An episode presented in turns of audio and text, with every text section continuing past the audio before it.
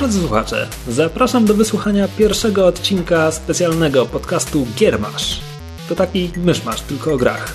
Myszmasz Giermasz. Dzień dobry, Giermasz jestem. Cześć, jestem Krzysiek Ceran i ze mną przy mikrofonie jest e, Kamil Borek. Hej. E, Normalnie prowadzimy z myszą podcast Myszmasz, e, ale ponieważ mysz nie gra w gry, stwierdziliśmy, że Tak jak część naszych słuchaczy, którzy też Tak. jakby przewijają części o grach, stwierdziliśmy, że to jest na tyle na tyle specyficzna jakby osobna część popkultury, że jakby wydzielenie jej z podcastu e, może nie całkowite, bo pewnie będziemy tam wspominać o tym, co o, o tym, co na przykład graliśmy, ale to będzie takie miejsce, w którym możemy jakby zagłębić się w to i, e, i może mysz nam wtedy nie uśnie. tak, więc będziemy eksperymentować. Eksperyment pierwszy, czy to nie okaże się pierwszy i ostatni odcinek Giermasza? Tak, bo to na pewno nie będzie regularny podcast. Eksperyment drugi, jak często będziemy dodawać Giermasza do Myszmasza. No a okazją ku temu było E3, które w tym momencie jest już newsem e, lekko zleżałym, czerstwym z zeszłego tygodnia. Ale jak się robi podcast raz w tygodniu, to tak to wygląda. E, Więc tak, więc ten segment newsowy, że tak powiem, zdominowałby regularny odcinek, więc postanowiliśmy go wykroić jak guz i zrobić, rozwinąć w pełnoprawny kiermasz. Właśnie. E, W regularnym odcinku, podcinku zapowiedzieliśmy obecność Ocean Soul, więc to jest ta pierwsza obietnica, której nie spełnimy, bo wstała i sobie poszła. Dobrze, przejdźmy więc. Wydarzyło się E3. Kiedyś najważniejsze wydarzenie w roku dla gracza, dewelopera, kogokolwiek. Obecnie impreza, która chyba zaczęła. Znaczy, Deweloperzy zaczęli ją ignorować i wielu robi własne imprezy Znaczy, albo w ogóle się tam nie stawia. Najśmieszniejsze jest to, że to jest pierwszy rok, kiedy ja na poważnie podszedłem do E3, jakby próbowałem, próbowałem śledzić. Głównie dlatego, że głównie dlatego, że jak niektórzy, którzy e, mają zalajkowany nasz fanpage mogli zorientować, to udało mi się wkręcić przypadkiem na imprezę w Ubisoftie, przy czym tak naprawdę nie dało mi to żadnego, e, żadnych dodatkowych dziennikarskich Oglądałeś stream. Dokładnie, Tylko, oglądałem w stream. Ubisoftie. Tylko, że tak, tylko, że na dużym ekranie i z piwem darmowym, więc no, tyle wygrać. E, tak. A potem, a potem z kolei poszliśmy i po jeszcze kolejnych kilku różnych trunkach oglądaliśmy o trzeciej w nocy e, konferencję Sony. E, Więc ja postaram sobie coś z niej przypomnieć, ale nie jestem pewien, na ile to się będzie pokrywało z rzeczywistością. Tak, więc zapowiedziano tam po prostu kopę gier, albo po prostu pokazano materiały co do gier, które zostały zapowiedziane już wcześniej, ale dotąd widzieliśmy niewiele lub nic. I y, pomówimy sobie o co ciekawszych pozycjach w kolejności, że tak powiem, dowolnej. Tak jest. w stylu dowolnym. Ale skoro oglądałeś stream e, Ubisofta w Ubisoftie, to możemy zacząć od Ubisoftu, który pokazał na przykład Assassin's Creed Origins i słuchajcie, nie wiem czy słyszeliście, ale to będzie gra o starożytnym Egipcie. I nazywa się Origins. Brand new information, wszystko. Tak.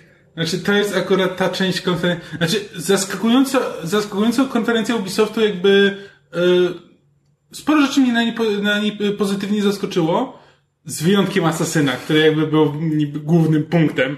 Znaczy, bo to jest trochę tak, oni y, ogłosili jakiś czas temu, że robią sobie przerwę i zeszły rok był rokiem bez asasyna i jakoś tak chyba wszyscy liczyli, że robią tę przerwę, żeby przemyśleć tę formułę i Znaczy oni tak Wrócić. twierdzili, że to jest po to, żeby właśnie e, zobaczyć, co jeszcze, jak można rozwinąć tę tę formę, co dalej można w, w jej ramach zrobić. tak. A, a wrócili z Origins, które wygląda jak każdy inny Assassin's Creed, tylko że A, wracają statki, które były w Black Flagu i B, pojawia się orzeł, który jest sową z Far Cry'a. Znaczy, no powiedzmy, wracają statki. A no, tak, masz, nie mają wiem, armat. No, nie mają nic, no mają żagiel. I jednego, jednego skonfundowanego człowieka, któremu jakiś, jakiś koleś wyrzucił z łódki kolegę, więc, Okej, więc co ma zrobić, tak? Punkt, E, tak. Znaczy mówili, co, co mówili? O jakimś bardziej otwartym świecie, że konstrukcja bardziej jak z Wiedźmina, czyli że możesz jechać przez Egipt i napataczać się na questy. Znaczy, tak, tylko że oni zrobili z tego po prostu Uber grę Ubisoftu. No ale każda gra Ubisoftu jest każdą inną grą Ubisoftu. No tak, tylko że właśnie te, całe, całe to myślenie nad tym to było zasadniczo patrzenie, z czego by tu jeszcze Frankensteinować tę serię i co by wziąć. Więc mamy outposty z Far Cry'a, mamy, mamy łuki, które są obowiązkowe w każdej grze Ubisoftu. E, mamy elementy RPG, możemy sobie, możemy sobie dać ekwipunek. Zresztą te łuki też są, te łuki są niesamowite, znaczy po prostu no tam w którymś momencie on bierze łuk, który, który jest zasadniczo shotgunem, bo na, na, nabiera kilka strzał i strzela, strzela tak pięcioma strzałami w jednym tym, więc masz, tam, masz jeden szybkostrzelny łuk, co też nie jestem pewien jak, jak działa. W dodatku, jakkolwiek by się nie nazywał bohater tej gry, potrafi, potrafi strzelać z łuku będąc, będąc w wodzie. W sensie, że łuk też jest w wodzie? E, znaczy nie, on, on sobie dryfuje na powierzchni i naciąga strzałę i strzela do hipopotama. A potem, a potem pod powierzchnią wyciąga dzidę i walczy z hipopotamem dzidą. E, już e, ten, pod wodą. Słuchaj, no hipopotamy są groźne, lepiej trzymać nie na dystans. E, tak. Znaczy tam, tam po prostu w tym, w tym trailerze to było tak, że myśmy tam siedzieli i po prostu no, nie mogliśmy się powstrzymać od śmiechu. Właśnie szczególnie kiedy e, prowadzący, prowadzący ten e, demo gameplaya wskakuje na łódkę, wywala, wywala z niej jednego kolesia i tam jest drugi człowiek, który sobie siedzi i patrzy na tego asasyna, który właśnie mu wywalił z tej łódki kolegę. No i tak sobie płynie, no. A, a potem i potem tamten ten asasyn zaczyna strzelać do innej łódki, płonącymi, płonącymi e, strzałami. E, na początku, na początku człowiek, który siedzi na tej dru drugiej łódce, która zaczyna się palić, nie reaguje, jakby nie zauważa w ogóle, że tam się cokolwiek dzieje. E, e Potem, potem zaczyna się woda palić, więc najwidoczniej Egipcjanie jeszcze to benzyną e, nie wiem, tam się, tam się dziwne rzeczy po prostu dzieją. Jak próbowali pokazać, że o, jest w klatce lew, że teraz będziemy zdobywać outpost, jest w klatce lew, więc teraz e, bierzemy łuk i otwieramy klatkę. No i ten lew wybiegł. I stanął. I potem zaczął chodzić po tym outpoście i nic się nie wydarzyło. E, więc ta gra jest na jakimś takim dziwnym, znaczy etapie to pierwsze, znaczy zakładam, że to, to są, no bugi, bugi w tego typu grach są jakby na porządku dziennym, no, nie da się ich uniknąć, więc to jest tylko takie zabawne, zabawne anegdotki, po prostu było śmiesznie to oglądać. E, no ale powiedzmy, że to nie jest jakiś, jakaś wielka rzecz, to wszystko, to wszystko jest po pierwsze, będzie tam w różnych paczach, naprawiane, po drugie nie stanowi to jakiejś wielkiej przeszkody. Tylko, Ale... że po prostu nie widzę pomysłu. Znaczy jedyny pomysł na tego asasyna to jest zasadniczo zabierzmy wszystko, co było, co było bardzo asasyńskie. To znaczy wspinania się tam nie ma wiele. Możesz się wspiąć na, na namiot albo na jakiś dwupoziomowy budynek, no bo tylko takie były w Egipcie. Przynajmniej wiesz, z tego, co pokazywali na tym demie. Nie wiem, może jak... Nie, no będziesz mógł wejść na Sphinxa to... i pobiec na czubek piramidy. Znaczy, no, tylko no, tak, że... jeszcze dodajmy może... Bo nie pałamy entuzjazmem, ale z drugiej strony my chyba ogólnie nie pałamy entuzjazmem do tego cyklu. To znaczy, ja lubiłem Ezio i nie grałem żadnego asasyna po Black Flag. Więc to jest tak jakby ja raz na pięć lat. Znaczy to inna sprawa, że tak, no, mi się podobał, mi się podobał drugi Assassin, Brotherhood mi się podobał. W Revelations już mi się nie chciało. Potem w trzeciego Assassina próbowałem grać, ale po prostu tak mnie znudził, że po prostu go porzuciłem. E, no i potem wróciłem na Black Flaga tam po jakimś czasie, który rzeczywiście był wystarczająco inny, żeby, żeby coś że nawet jak już mi się nudziły te, te zwyczajowe rzeczy, które się robi w Assassinie, biega, skacze i bije noże, tak, to, to przynajmniej no, wejście na statek od razu sprawia, że no, masz, masz wrażenie, że grasz trochę inną grę. Było bardzo przyjemne yy, i też bardzo fajnie jakby rozbijało dotychczasowy, dotychczasową monotonię tej gry.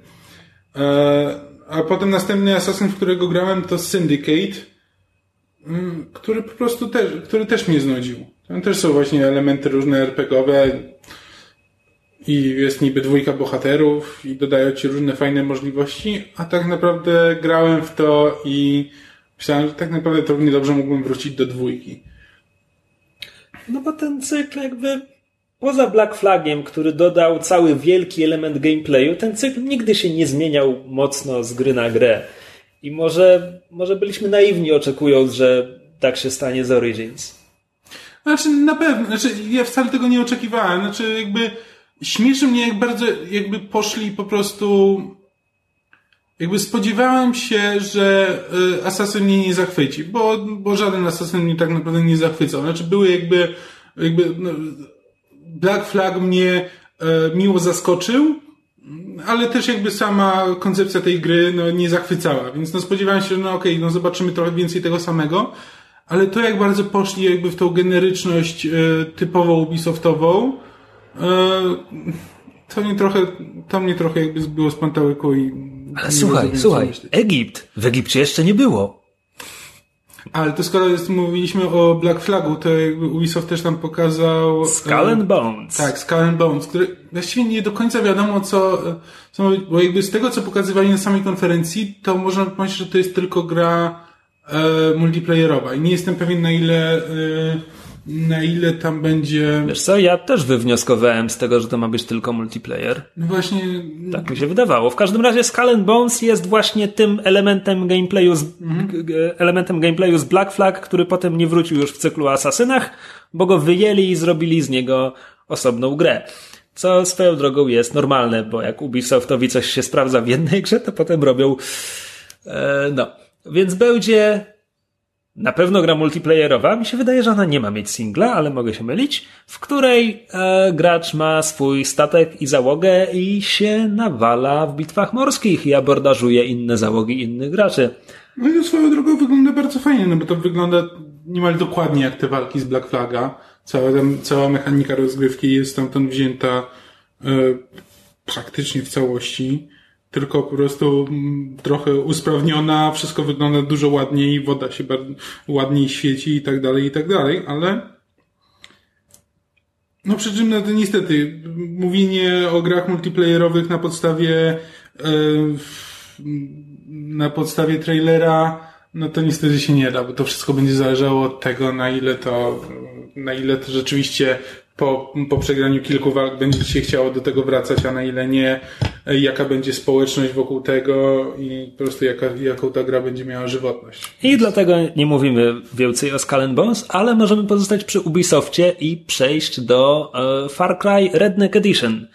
Far Cry 5, który zapowiedziano chyba tak na tydzień przed E3, którego akcja będzie się działa w amerykańskiej Montanie, gdzieś na odludziu, gdzie nad małą społecznością, tam nie wiem ilomaś wioskami e, i pastwiskami, przejął władzę e, kult, turbochrześcijański kult, który za grzeszników uznaje wszystkich, którzy nie należą do, do sekty.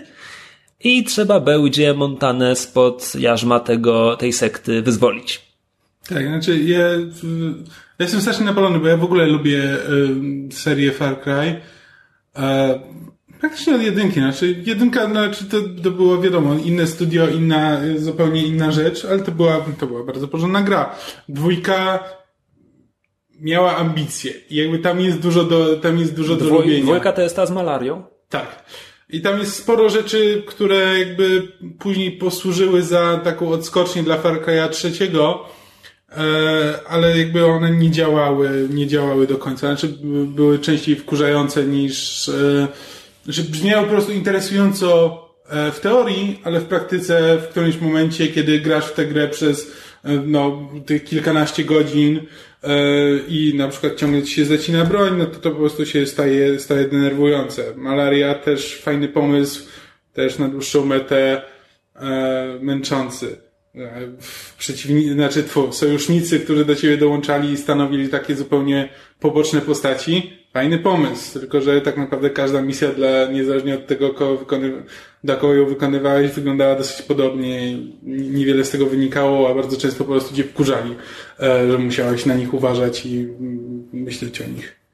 No więc tak, tak, tak trochę nie działało. No ale Far Cry 3 znalazł taką, znalazł jakąś formułę dla shootera w otwartym świecie, która mi się naprawdę spodobała. I nawet, nawet historie w tych grach, które są tempe niemożebnie, ale, ale, się je fajnie, ale się je fajnie ogląda z jakiegoś powodu. One są, one są napisane, one są w ogóle grubymi nićmi szyte, ale, bardzo przyjemnie się w tym bierze udział. Czy są, są po prostu głupawe, ale fajne.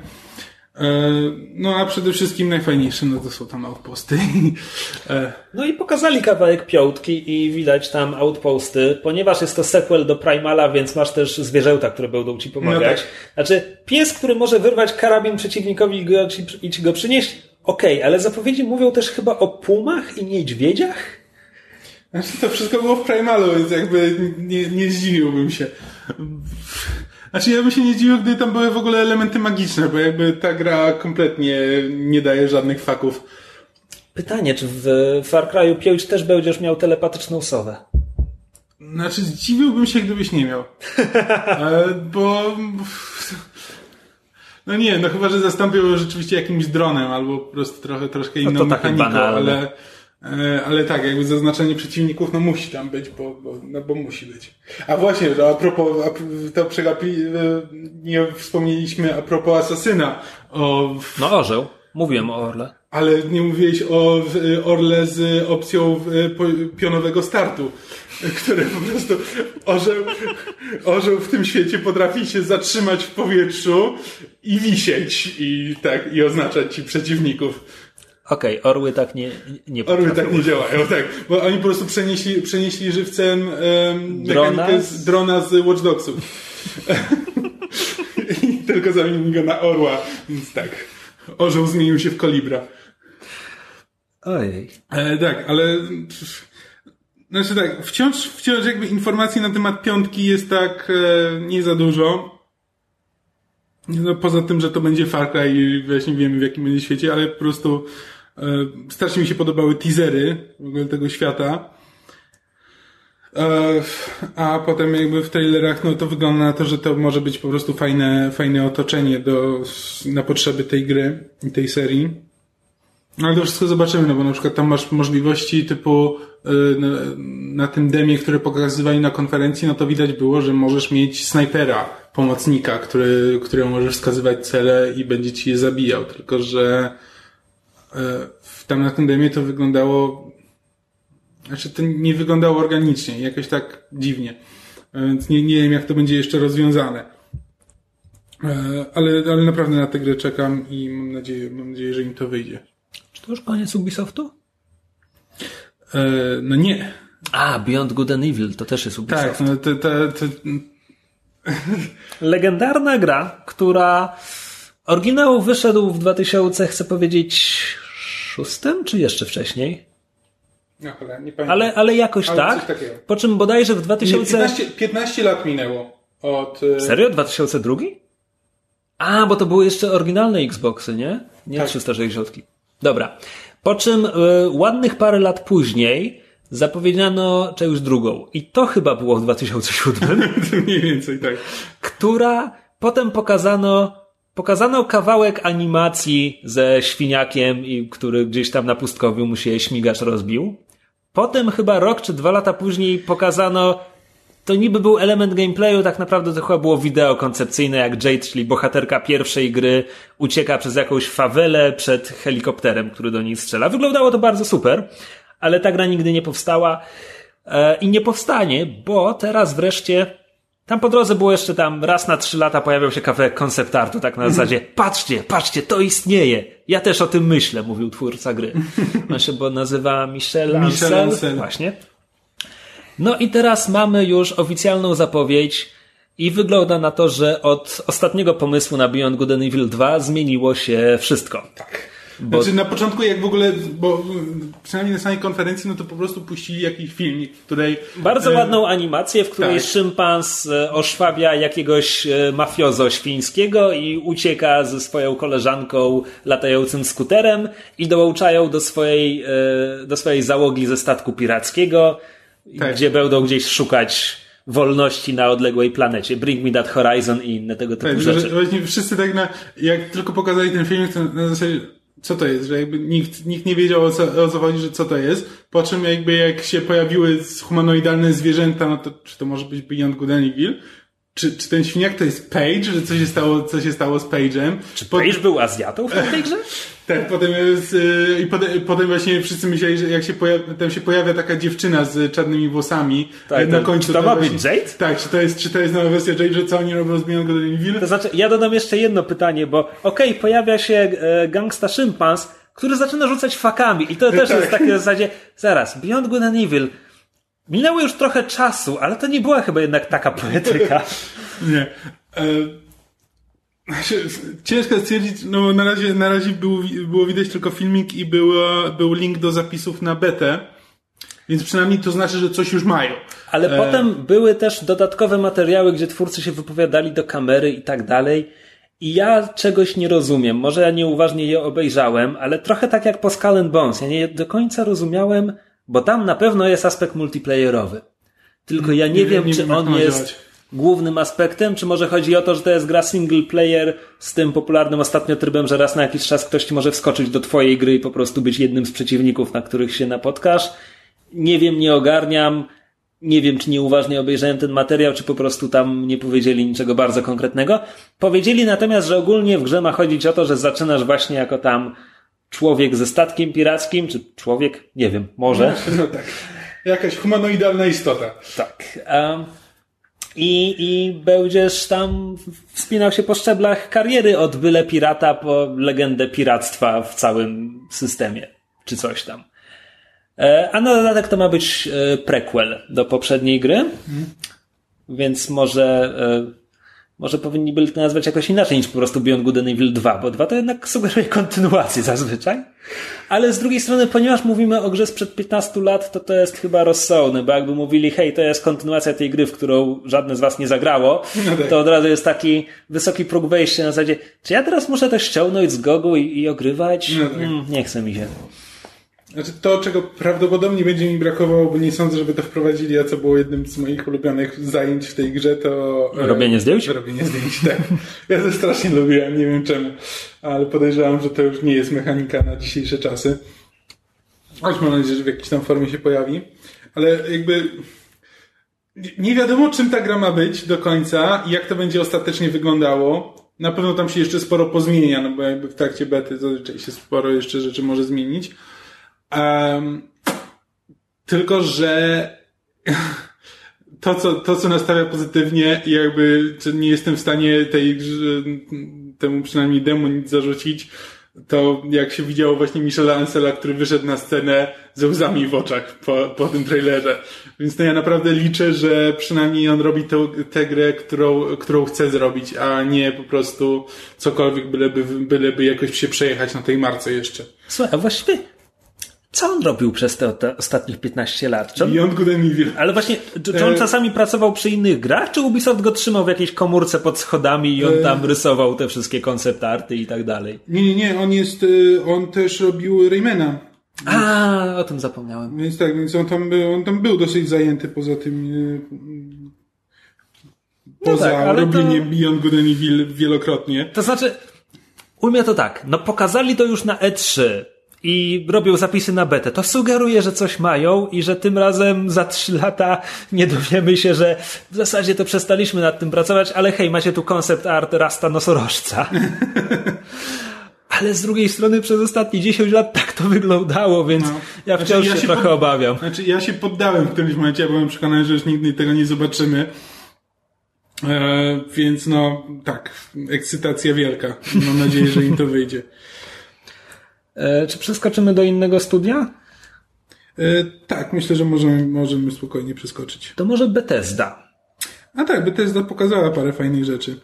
Znaczy, poza tym, że pokazała Skyrima po raz kolejny z, e, w ciągu 8 lat od jego, nie, 6 lat od jego premiery. Czekaj, no był Skyrim, były DLC do Skyrima, a potem był Skyrim Remaster czy coś tam, a co będzie teraz? E, teraz będzie Skyrim na Switcha, Skyrim VR e, i e, możliwość, e, możliwość tworzenia płatnych modów do Skyrima. Aha. Więc tak, jest jeszcze mleko w tym wyschniętym cycu. No mówisz bez nie o tym, ale wciąż ktoś tu kupuje Skyrima. Nie no, to, to oczywiście, że tak, jakby on się, on się wciąż sprzedaje dobrze. E, to jest niesamowite, no dlatego teraz go przekładają na każdą możliwą konsolę. E, więc no spoko. No, tak. no to Bethesda go na Bethesda. E, ponadto Bethesda pokazała nowego Wolfensteina, którego zresztą zapowiadali, oni go teasowali chyba już na poprzednim metrze czy coś tam, że był jakby zasugerowany tytuł czy coś tam, więc to nie była jakaś wielka rewolucja, plus, czekaj, która polska aktorka tam gra, bo ja zawsze zapominam, czy to jest Agata Buzek, czy to jest Bachleda Curuś? Nie, Buzek. W każdym razie jedna z nich, którakolwiek to jest, mam wrażenie, że już ładnych parę lat temu chlapnęła w wywiadzie, że nagrywała kwestię do sequela, mm. e, więc o istnieniu gry było wiadomo od dawna. No tak, ale przynajmniej mogliśmy zobaczyć, co mniej więcej, co mniej więcej będzie, hmm, co mniej więcej w tej grze się znajdzie. Bo poprzedni Wolfenstein, w sensie ogólnie mm, New, New Order, nie ten, nie to DLC, które było potem, to była historia alternatywna lata 60., tak. kiedy Niemcy wygrały wojnę, prawda? A ja oglądałem teraz ten materiał i to już trochę zaczynało bardziej wyglądać jak lata 70. Mhm. Tak, szczególnie, że jakby zaczyna się od tego, że BJ Blaskowic po raz kolejny budzi się ze śpiączki. A. Nie wiem właściwie jak to ma wyglądać, e, więc być może to jest po prostu jakiś przeskok w czasie. E, ale tak, ewidentnie jakby będziemy mogli zobaczyć trochę więcej tej alternatywnej Ameryki, która jest jakby jedną z najfajniejszych części Wolfensteina, która nie była do końca wykorzystana w tej, e, w tej oryginalnej grze. Ja nie grałem w tamtą grę, natomiast w pewnym momencie usłyszałem, że w grze pojawiają się germańskie kawery popularnych przebojów tak, z lat 60. Dokładnie. i zacząłem ich słuchać na YouTubie. I po prostu podoba mi się, że tak powiem, pasja w tworzeniu tego świata. Dokładnie. I to... to... I to jest najfajniejsze, że właśnie, że to są takie smaczki, które jakby były w tym pierwszym Wolfensteinie, ale były na marginesach bardzo mocno. E, jakby mam, wygląda na to, że będzie tego znacznie więcej i że będziemy mogli zobaczyć, jak wygląda po prostu życie w tym, e, w tym świecie, czego do tej pory nie widzieliśmy. Jakby widzieliśmy tak naprawdę tylko i wyłącznie kryjówki, kryjówki ruchu oporu a nie widzieliśmy, co, co w tym czasie robią zwykli ludzie. Czy ty grałeś również w tamten dodatek, co to było Old nie. Blood? Nie. Bo ja pamiętam właśnie, że New Order zebrał bardzo dobre recenzje, a dodatek y, nie. Znaczy, na przykład, nie w dodatku to słyszałem, że na przykład masz e, coś, czego nie było absolutnie w pierwszym Wolfensteinie, to znaczy misje na skradanie się, e, które mogły się po prostu zakończyć kiedy z wykryciem, tak. Mhm.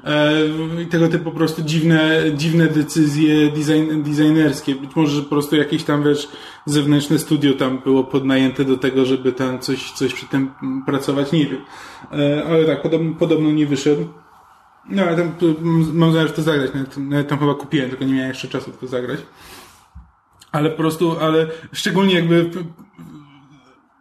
na konferencji jakby to demo zaczynało się od e, tej udawanej reklamy, e, znaczy nie reklamy, A, kawałku, tak, tak. kawałku filmiku.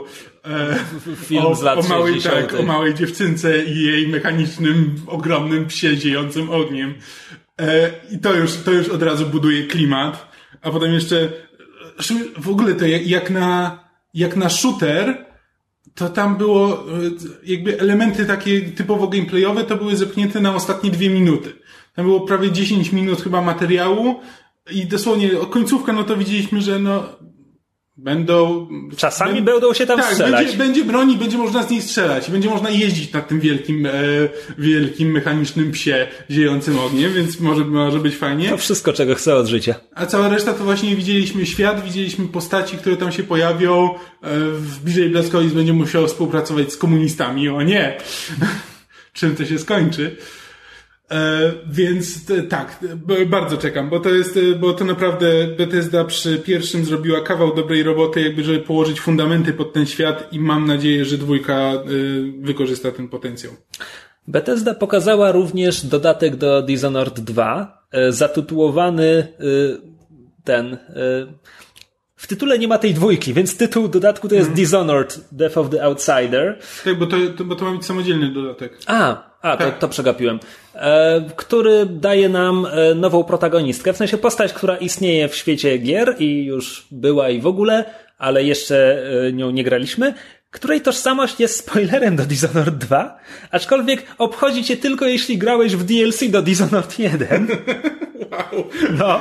Tak, lore tego świata jest naprawdę popierniczony. Nie, że... lore, lore jest prosty, ja tylko nie ogarniam decyzji twórców, żeby Dishonored 2 był sequelem do DLC, a nie do głównej fabuły jedynki. Tak, szczególnie, że ja na przykład ja e, nie grałem w DLC do e, pierwszego Dishonored. Tak, więc teraz ja już w ogóle nie wiem, co ty rozumiesz z tej Tak, zapowiedzi. jakby w ogóle Wiedźmy, ja byłem przekonany, że ta gra mi w którymś momencie wytłumaczy znacznie więcej o tych Wiedźmach niż tłumaczy, a dopiero później się zorientowałem, że e, nie, jak się chce wiedzieć więcej o tych Wiedźmach, to mam wrócić do pierwszego Dishonored i ograć ten dodatek. Który zresztą mam na Steamie, ale też nie miałem czasu w niego Tak, zagrać. e, więc ten zwiastun od razu nam pokazuje, jak, nie wiem na ile to będzie nowy element świata, na ile to będzie wytłumaczone, bo dotąd nadnaturalne umiejętności bohaterów były tłumaczone wpływem tytułowego outsidera. Tak.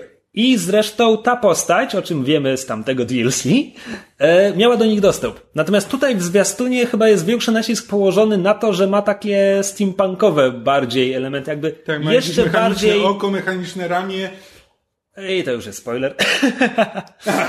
e, tak, e, jakby jeszcze bardziej steampunkowe niż estetyka tego świata dotąd była. Czy whale oil punkowe, jeśli już ktoś koniecznie chce to tak nazywać. Natomiast e, no Dishonored 2 było świetne, jakby było lepsze od oryginału. Tak. A zresztą DLC do jedynki było lepsze od jedynki, więc jeśli trend będzie kontynuowany, no to ja bardzo na to czekam.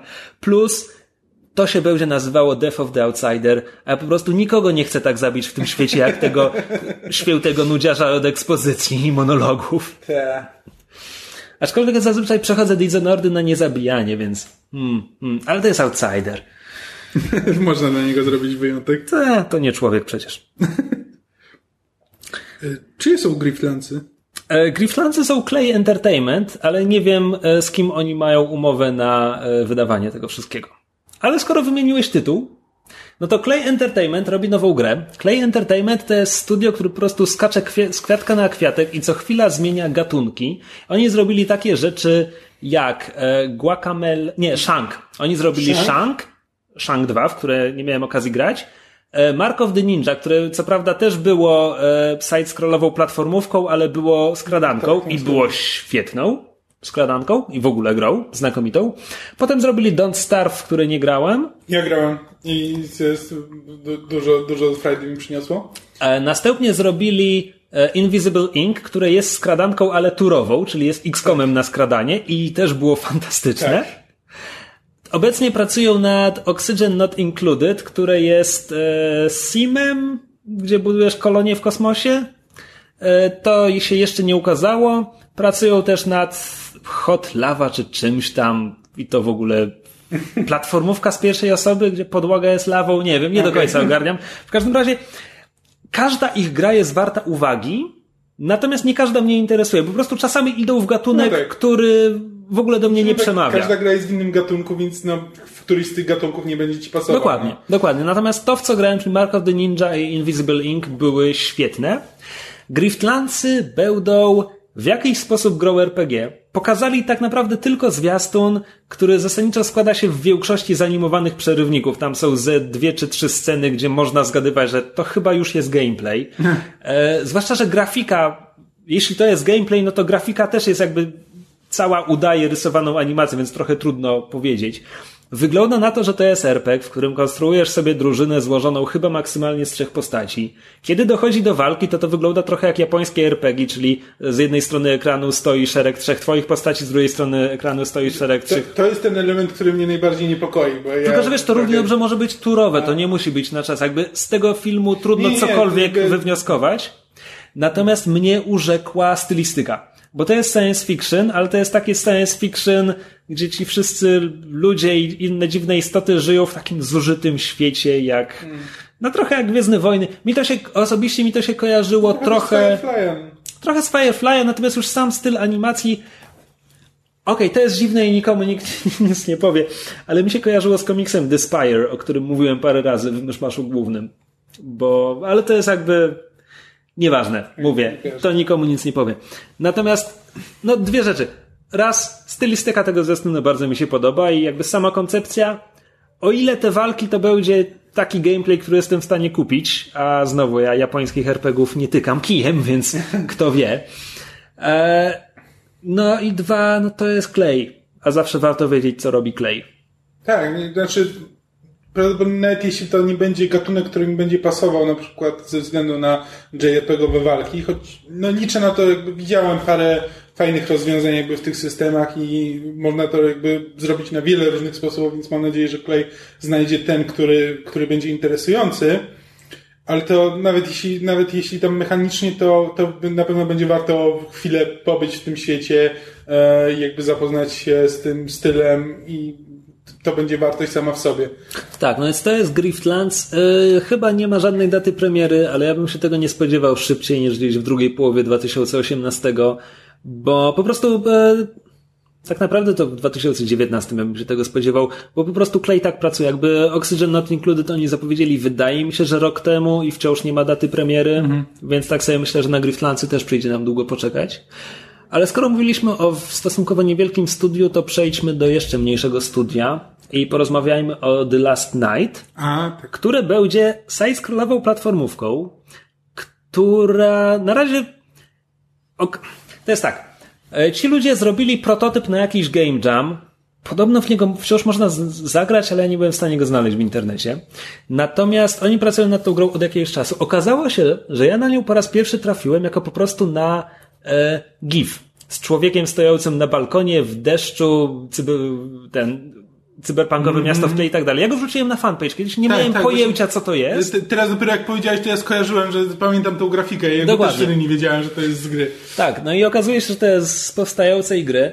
E, wypuszczono zwiastun, który jest bardzo klimatyczny, e, dlatego, że ma naprawdę piękną grafikę. To jest pixel art, ale to jest pixel art wspomagany bardzo współczesnymi, e, bardzo współczesnym oświetleniem, e, refleksami, bo to jest jakby pixel art na, na pierwszym i drugim planie, więc to jest bohaterowie i miasto składają się z pikseli, ale, ale kiedy przelatuje tam latająca taksówka, to oświetlenie jest już jakby, tak. Że tak powiem, technika wyższego, zdecydowanie wyższego poziomu, deszcz, który tam pada i nie wiem, jak coś się odbija w tak, kałuży. też... efekty cząsteczkowe i tak Dokładnie, tak dokładnie. I to po prostu wygląda świetnie, jest to bardzo klimatyczne, jeszcze wykorzystali do tego piosenkę jakiegoś zespołu, którego nazwy w tej chwili nie mogę sobie przypomnieć, która idealnie do tego pasuje i po prostu wygląda to świetnie. I mnie ten zwiastun nie obraził. A to jest istotne, bo zaraz potem okazało się, że e, główny e, ten tam nadzorca, nie, nie główny scenarzysta, ale ten tam dyrektor kreatywny czy ktoś tam, no okazuje się, że jest e, gamergate'owcem i tam trzy lata temu pisał bardzo głupie rzeczy w internecie. E, i nawet trochę później również, i nawet w zeszłym roku też. Więc już. Ale, ale w tym roku twierdzi, że to wszystko były tylko e, grzechy młodości i e, należy mu je wybaczyć. Tak, więc. E, to jakby to nie ma większego wpływu na grę. Który... To znaczy, szczerze mówiąc, znaczy ja po prostu poczekam na to, co z tego wyjdzie, bo ja tak sobie myślę, że nawet jeśli on mówi rzeczy, które według mnie są głupie, czy wręcz obraźliwe dla kogokolwiek, to ma być side-scrollowa platformówka. Ja nie wiem, ile on swojej filozofii może w tym zawrzeć. tak, dokładnie. No jakby, że, mi się strasznie podoba, znaczy, bo mi przede wszystkim budzi skojarzenia z flashbackiem. No, e, tak. absolutnie, najbardziej. E, i, I po prostu no, mam nadzieję, mam nadzieję, że to będzie równie ciekawy świat. Jakby nawet pal licho mechanikę, to może być średnia gra, ale po prostu, ale to jest znowu to samo, że po prostu chcę pobyć w tym świecie i chcę go zobaczyć. Flashback, przypomnijmy młodszym słuchaczom, bo mówimy o platformówce co z, z Atari, Amigi z 92. Ale, ale miała, miała remaster tak, kilka lat 3, temu. 3 czy 4 bardzo, lata bardzo, temu. bardzo nieudany. Wyglądał koszmarnie, a ostatnio ktoś, ktoś o nim pisał w internecie, że miał być może najgorszy voice acting w jakikolwiek grze, więc posłuchałem sobie fragmentów na YouTubie i naprawdę wow, no tak. szapoba. E, tak. Dobrze, przejdźmy dalej. E, porzuciliśmy trzymanie się studiów, a kolejność alfabetyczna chyba nigdy nie była racjonalnym rozwiązaniem, więc nie wiem o czym teraz porozmawiamy. A to może o ten, o Anthem. A czemu nie? Też akurat na nie patrzyłem. E, bo to z kolei BioWare zapowiedziało swoją nową grę, nad którą pracowało w międzyczasie, kiedy inne studio e, próbowało, próbowało coś zrobić z Andromedą. Tak, e, Anthem dotąd znany pod kryptonimem Projekt Dylan. Tak. Bo to ma być Bob Dylan e, gierką, wśród gier komputerowych. Tak, tak. Chyba egzegeza jest taka, że BioWare chce, żeby to się tak odcisnęło na historii gier, jak, jak Bob Dylan. Znaczy, jak na razie to się odcisnęło tak, że e, wszyscy to porównują do Destiny. e, bo, bo zasadniczo świat jest bardzo podobny. I to też ma być sieciówka. I też ma być, i też ma być sieciowym, sieciowym shooterem z elementami RPG. Wciąż pozostaje do dyskusji to, ile w tym jest shootera, ile jest RPG. No bo właśnie, no bo z jednej strony to jest BioWare, więc po BioWare'ze jakby spodziewamy się bardzo konkretnych rzeczy, jakby tak zwane, to już stworzyli własny gatunek, tak zwany Guns and Conversation. E, czyli, że no owszem, mamy shooter, ale przede wszystkim mamy po prostu, mamy wiele różnych postaci, z którymi możemy pogadać, które dają nam questy i możemy poznawać, poznawać jakiś świat, a nie tylko iść na misję, pozabijać i dostać loot. Czy oni kiedyś nie zrobili RPGowego spin-offa Sonika? E, tak, podobno był bardzo marny. E, ale nie, wybacz, nie chciało mi się w niego grać. Znaczy, szczerze powiem, ja nie grałem w Destiny. Ja lubię egzoszkielety. Kto nie lubi egzoszkieletów? Ale jakoś mnie nie porwał ten Antem. Może po prostu, może dlatego, że ja zasadniczo nie gram w gry sieciowe. Ale jakoś tak, plus jeszcze ten materiał, który oni pokazali, to był to była ta strasznie kuriozalna decyzja, którą raz na jakiś czas jakieś studio tak robi, że nagrywa materiał, gdzie grupa aktorów głosowych mm. udaje, że gra w grę tak. i po prostu rozmawiają tak, jak nikt nie rozmawia grając w grę w internecie. Do, ale to było do tego stopnia, że ja zacząłem to oglądać i długo mi zajęło zorientowanie się, że oni grają, znaczy, że Ale, oni odgrywają graczy. Bo to, to, jest bardziej skomplikowane, bo tam na początku masz jakby kwestie, y, A, kwestie ze bohaterów mhm. ze świata i to przechodzi płynnie w kwestie tych y, tych aktorów głosowych, którzy udają graczy grających w, te, w to demo tej gry, bardzo dokładnie zaplanowane demo. Ale czy tam gry. po drodze zmieniają się głosy, a ja to przegapiłem? Właśnie nie wiem. Znaczy ja wiem, że jakby doczytałem później, że właśnie, że to przechodzi, ale właśnie nie zauważyłem tego momentu, w którym to się zmieniło. Tak, właśnie, ja, teraz, ja teraz też przypomnę, że na początku jest perspektywa pierwszej osoby, tak. ktoś idzie przez bazar i na bazarze ktoś podchodzi Dokładnie. ewidentnie do postaci gracza i mówi do postaci, racja, racja. Strasznie namieszali. Tak, no jakby chcieli zrobić, żeby było bardzo cool, ale to po prostu, no, Powiedzmy, że u mnie każdy taki zabieg to po prostu traktuję jako marketingowy bullshit i od razu powoduje u mnie e, reakcję obronną. E, no ale to, ale no, nie, no podoba mi się ten świat. Pomysł jest fajny, znaczy nie wiem na ile, mam nadzieję, że coś z nim zrobię więcej, no bo to jest jakby, no to ma być tak, że e, ludzkość żyje w tych takich enklawach, a za wszędzie, murami, tak. A... Tak, za murami, a wszędzie wokół, no to jest dziki świat, y, nieokiełznany i tylko ci, e, tak zwani, co oni tam, freelancerzy czy coś takiego, e, którzy mają właśnie zbroje i to zazwyczaj cały arsenał różnych y, zbroi. Jak się odmawia zbroja? Odmienia zbroję. Prawdopodobnie nie zbrój, ale chciałbym, żeby to było zbrój. Tak, mają, mają cały arsenał zbrój. E, każda, każda zbroja reprezentuje jakąś inną klasę, więc prawdopodobnie będzie, będzie spora możliwość kustomizacji stylu gry. No tylko właśnie pozostaje pytanie, jak dużo z tego będzie sieciowego shootera, a ile RPGa. No i ja nie ukrywam, że jednak od BioWare'u spodziewam się i liczę na to, że będzie więcej RPG niż sieciowego shootera. No i też pytanie, na ile dobrze będzie się w to grało y, samemu. Czy będzie się, czy, czy zakładam, że będzie się dało, no bo jakby no, BioWare nie zrobiłby aż takiej gry, Czekaj, żeby a zakładając, się solować. Chciałem powiedzieć, zakładają, że, że wzorują się na Destiny, ale przecież zaczęli to robić przed premierą Destiny. Jak ci się gra w Destiny samemu? Da się? E, da się, ale przez bardzo ograniczony e, okres. E, to znaczy, można, można kampanię przejść samemu, jak najbardziej i dobrze się bawiłem, ale jeśli chcesz to grać dalej, to samemu jest nudno mimo wszystko. To jednak lepiej jest wtedy znaleźć sobie kogoś, kogoś do zabawy. Mm. Czy ty przeszedłeś Andromedę do końca? Nie, nie. Zatrzymałem się, jakoś nie mam serca do niej wracać. Bo skoro jesteśmy przy BioWare, czy oni ogłaszali jakieś fabularne DLC do Andromedy? Wiem, że ogłaszali jakieś dodatki do multiplayera, ale to byłoby dziwne, gdyby każde poprzednie Mass Effecty miały jakieś tam fabularne dodatki potem. Z drugiej strony rozmontowali studio, które robiło Andromedę, więc... No właśnie, mówię, że po prostu trochę, wiesz, popracują nad tym elementem, który ma szansę im przynosić jakieś pieniądze na bieżąco, czyli na multiplayerze.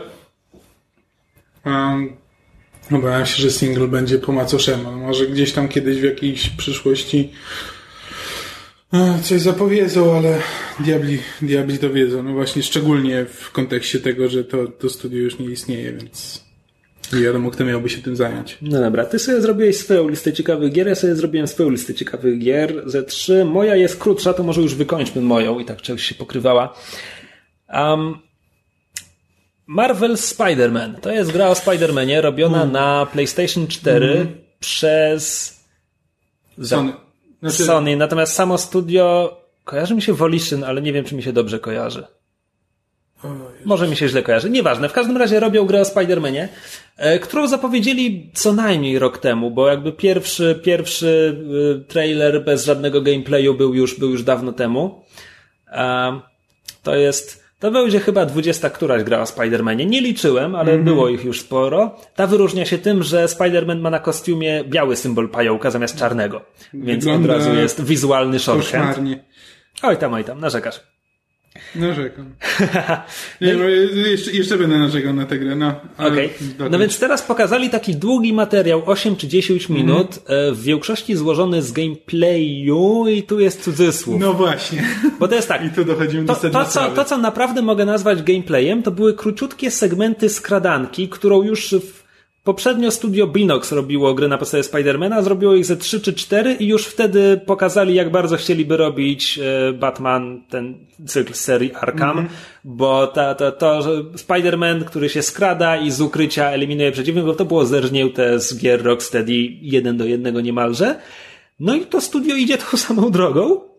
E, natomiast pokazali też dużo takich takedownów e, wykorzystujących różne rzeczy ze środowiska, bo cała ta sekwencja rozgrywa się gdzieś wysoko na wieżowcu, który jest dopiero budowany, więc tam są jakieś różne belki na dźwigach i tak dalej i Spider-Man mógł z tego korzystać, żeby mieszać tym przeciwnikom. A potem zaczyna się taka długa sekwencja, gdzie ktoś ucieka e, helikopterem i Spider-Man mu nie daje uciec. I to jest po prostu jedno wielkie QTE. To znaczy, ten materiał ma może 8 minut, z czego wydaje mi się, że 6 to jest QTE. Tak. Quick Time Event znaczy, czyli że gra gra się sama, tylko raz na jakiś czas ci mówi, a teraz naciśnij czerwony przycisk, a teraz zielony. Nie, przepraszam, to jest PlayStation, czyli teraz naciśnij kwadrat, teraz trójkąt. Um, więc jeśli, znaczy, to wygląda efektownie. Jeśli ktoś chce obejrzeć film o Spider-Manie, gdzie mm -hmm. musi coś wciskać, żeby film leciał dalej, to okej, okay, rozumiem, jak to się może podobać. Natomiast mój problem jest taki, że po pierwsze, ja nie lubię QTE moim zdaniem to jest najbardziej żałosny element rozgrywki, jaki można wprowadzić, żeby nazwać tak. coś grą. A jeszcze chwalić się nim tak, w tak ogromnych proporcjach. Tak, e, tak to, też jest, to też jest niepokojące. Tak. Natomiast drugi punkt, to jest moje pytanie, ile w ogóle swobody będzie w tej grze? Bo te Spider-Many, które ja dobrze wspominam, to są Spider-Many w tym momencie chyba sprzed 15 lat, tak, które dawały ci miasto, po którym można było się bujać na pajęczynie. Dla A mnie potem... wciąż niedoścignionym wzorem jest Ultimate Spider-Man, który już ma nie wiem ile lat na karku. No jakby internet e... chyba uważa, że Spider-Man 2 był najlepszy, ten na podstawie filmu Raimiego. Ale ja w niego nie grałem. Ja grałem w Ultimate Spidermana, który też mi się bardzo podobał wtedy. Natomiast potem przyszedł Binox, który po prostu zrobił coś dla mnie niewyobrażalnego, czyli on zamknął Spidermana na poziomach. Bardzo ograniczających poziomach. Przechodzisz jeden poziom, dostajesz następny poziom i następny poziom. I to jest raz poziom na skradanie, a raz poziom po prostu na maszowanie przycisków w walce. I to po prostu bardzo dla mnie nie działało ten ośmiominutowy materiał nic mi nie mówi o ogólnej konstrukcji tej gry, bo zaczyna się od po prostu przerywnika filmowego, gdzie Spider-Man po prostu e, no, buja się na pajęczynie i wbija na, nie wiem, 80 piętro tego wieżowca w budowie. I w tym momencie po prostu ta kluczowa informacja, której mi brakuje, to jest, czy pół minuty wcześniej gracz śmiga po mieście i pod, podlatuje na, do tego wieżowca i wtedy zaczyna się dość ograniczona misja, bo to jeszcze jestem w stanie uznać, czy po prostu cała ta gra to jest, no teraz jest poziom na wieżowcu, potem jest znaczy, poziom gdzieś tam. Nie, nie wierzę, że to będzie w poziomach, szczególnie, że jakby później w tej, znaczy e, ta późniejsza sekwencja, no to, która jest tak wyładowana właśnie tymi quick time eventami. No ona e... leci przez miasto, ale to miasto jest tylko tłem.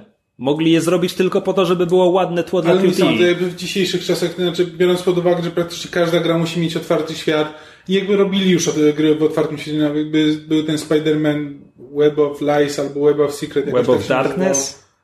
Web of Shadows. Web of Shadows, Shadows właśnie. E, Shadow Web? No tam, tam miałeś otwarty świat, nie miałeś wiele więcej, tylko po prostu... Tylko tam, nic nie było do roboty dokładnie, w tym otwartym dokładnie, świecie. no ale zakładam, że właśnie, znaczy moim zdaniem w najgorszym wypadku to będziesz miał otwarty świat, w którym po prostu nie będzie wiele do roboty i, y, i misje, y, misje fabularne pomiędzy, ale nie wyobrażam sobie, żeby w, w 2017 czy 2018 roku, kiedy to tam ma wyjść, jakieś studio teraz wypuszczało gry o Spider-Manie z samymi poziomami i nie dawało otwartego świata. No, Binox robił to jeszcze 3 lata temu. Mm, tak. Nie no, ale to wtedy by się, wiesz, to wtedy były jakby gry tylko po prostu po to, żeby mieć, utrzymać licencję i żeby trochę zarobić na Spider-Manie. Jeśli teraz to jest główna część, e, to była wiesz, najdłuższa, chyba najdłuższa prezentacja podczas i zamykająca konferencję Sony, no to zakładam, że podchodzą do tego poważnie. Okej, okay, punkt. Ja tylko jeszcze dodam, jako osoba, która e, czyta komiksy od 10 e, lat, ale mogę przestać w każdej chwili. Um, Doceniam, że wykorzystują postaci e, ze współczesnych komiksów, bo ten A, człowiek. E, studio, które to robiło, to było Insomniac. A, e, I oni, oni robili Ratchet, Ratchet Clank i Resistance wcześniej głównie. I tam parę różnych mniejszych gierek. W każdym razie, jako osoba, która czyta komiksy, aczkolwiek nie czytam Spidermana od jakiegoś czasu, e, doceniam, że wykorzystują postaci, że tak powiem, zrobione w ciągu ostatnich e, 10 lat, bo ten człowiek w helikopterze to jest Mister Negative, mhm. w, miarę, w miarę świeża postać. I na samym końcu, w ogóle ja za to jest... Jaką moc ma ten Mister Negative? Eee, narkotyk, który dał moce Cloak and Dagger, dał również jemu moce, że on... E, on sam z siebie to ja nie wiem, jaką on ma moc, natomiast wiem, że jak kogoś dotknie, to może go skorumpować, może mu odwrócić kompas moralny. Okay. E, I teraz tak, ponieważ, ponieważ to, o czym zaraz powiem, ukryli za logiem, który wyświetla się na końcu tej prezentacji, więc ja zdążyłem ją wyłączyć za pierwszym razem mm. i potem gdzieś w internecie przeczytałem, że potem jest jeszcze 10 sekund, e, w których widzimy Milesa Moralesa.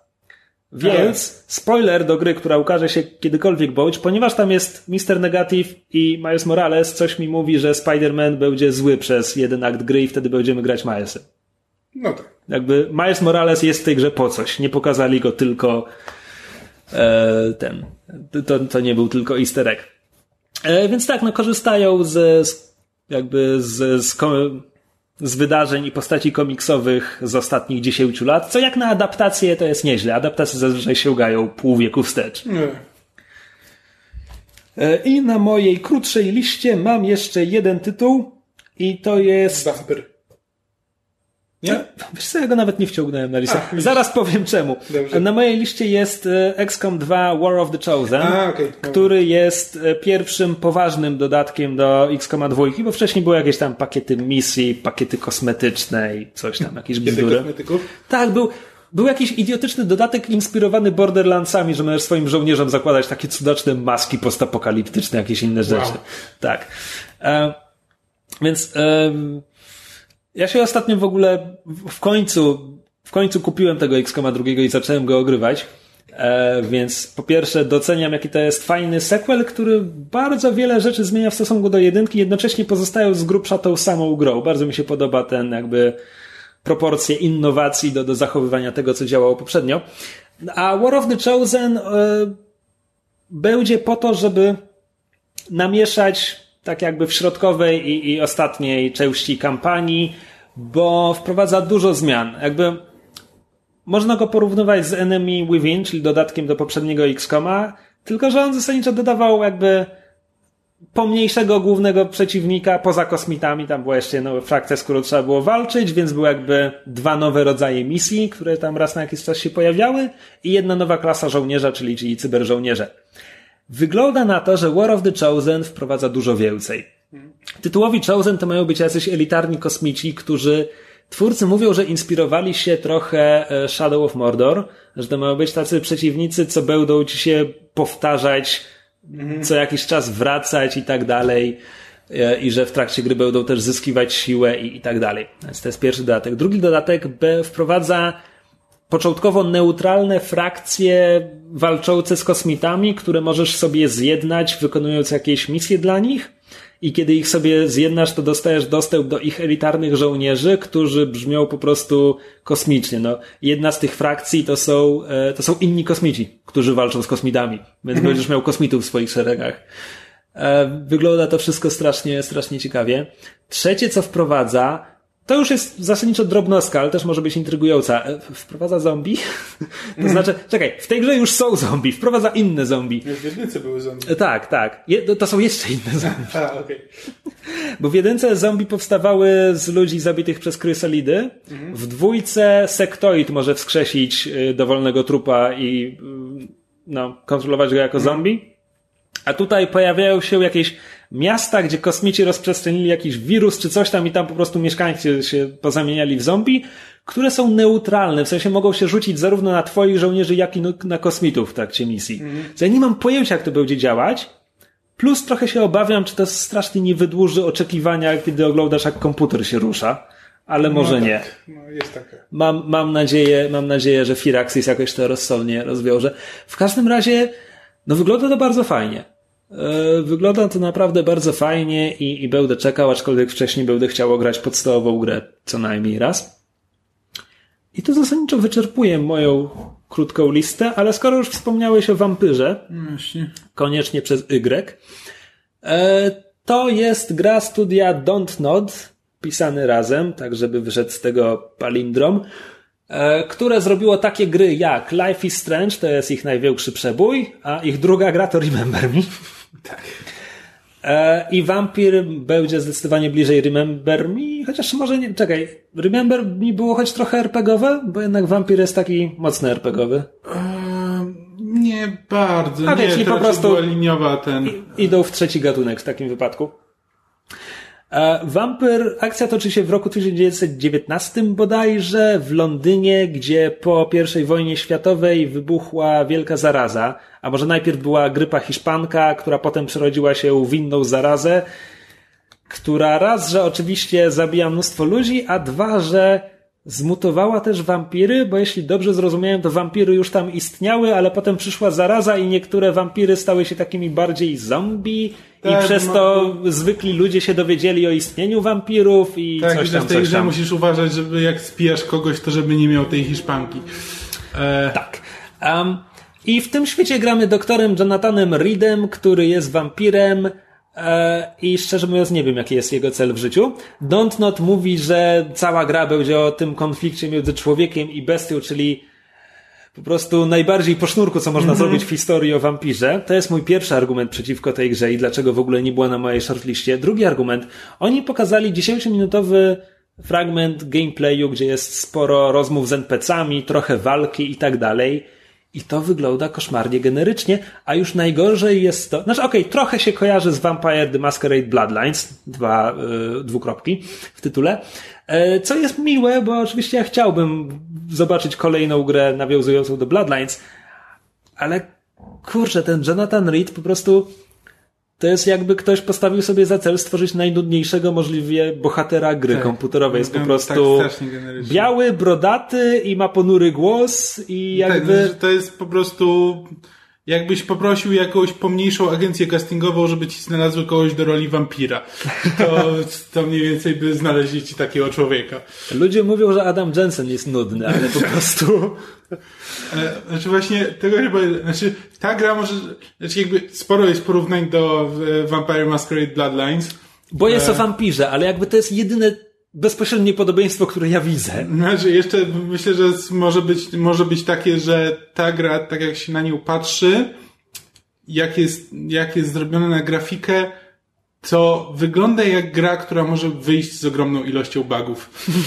E, A wiesz, co też miałem to skojarzenie. Tak, jakby po prostu wygląda, no, wygląda jak taka typowa budżetowa gra, znaczy coś, co możesz znaleźć do, dołączone do czasopisma Znaczy, wiesz w co, pół roku po Don't premierze. Not, Don't Not nie jest jakimś bardzo dużym studiem. Nie wiem, jakie mają budżety. Natomiast w Life is Strange znaleźli na to sposób. Ten sposób zasadniczo był e, strasznie podkręconym instagramowym filtrem, który Mhm. sprawiał, że każda scena wyglądała jak zalana wspaniałym jesiennym światłem, ale to działało dla tej gry. I Life is Strange ma po prostu, ma swój styl. Vampir, z tego co dotąd widziałem, kompletnie nie ma swojego stylu. Przepraszam. Jakiś owad wleciał mi do nosa. Że, tak, jakby, znaczy, poza tym jakby też to porównanie do Bloodlinesów, znaczy, no fajnie, tylko No bo jest o wampirze, więc bohater Tak. jest dwuznaczny moralnie i trzeba tak, ale, trzymać ale bestię na wodzie. Znaczy, no, wydaje mi się, znaczy ten, ten Londyn początku wieku, czy ubiegłego wieku, nie wiem, już wydaje mi się ogranym settingiem, a jeszcze w porównaniu jakby do współczesnego settingu, settingu Bloodlinesów, który świetnie pasuje do historii o wampirach, a jakby nie wiem, no to, to, to, jak wygląda to wszystko tak szaro, tak typowo i boję się, że to po prostu będzie taki, taki zupełny średniak. Czekaj, e, ty grałeś w Remember Me, prawda? Grałem. Z tego co wiem, to gameplayowo to był średniak, ale ja słyszałem, że ta gra ma zalety. Miała zalety? Ta gra ma bardziej ambicje niż zalety. A, e... i tu leży pies pogrzebany. Tak, właśnie o to chodzi, że, on że ona ma parę fajnych pomysłów na jakby, na historię, i to by, znaczy ta gra by zdecydowanie lepiej działała właśnie w formacie e, tej tej lówki, tak jak Life is Strange. Tak jak Life is Strange. No bo no to masz masz naparzankę. Taką ala, ala Devil May Cry E, w której jakby jest fajny pomysł tego, że sam sobie tworzysz kombosy. E, I jakby decydujesz, że możesz sobie stworzyć jakby listę kombosów i do każdego, do każdego ciosu w kombosie przypisać efekt.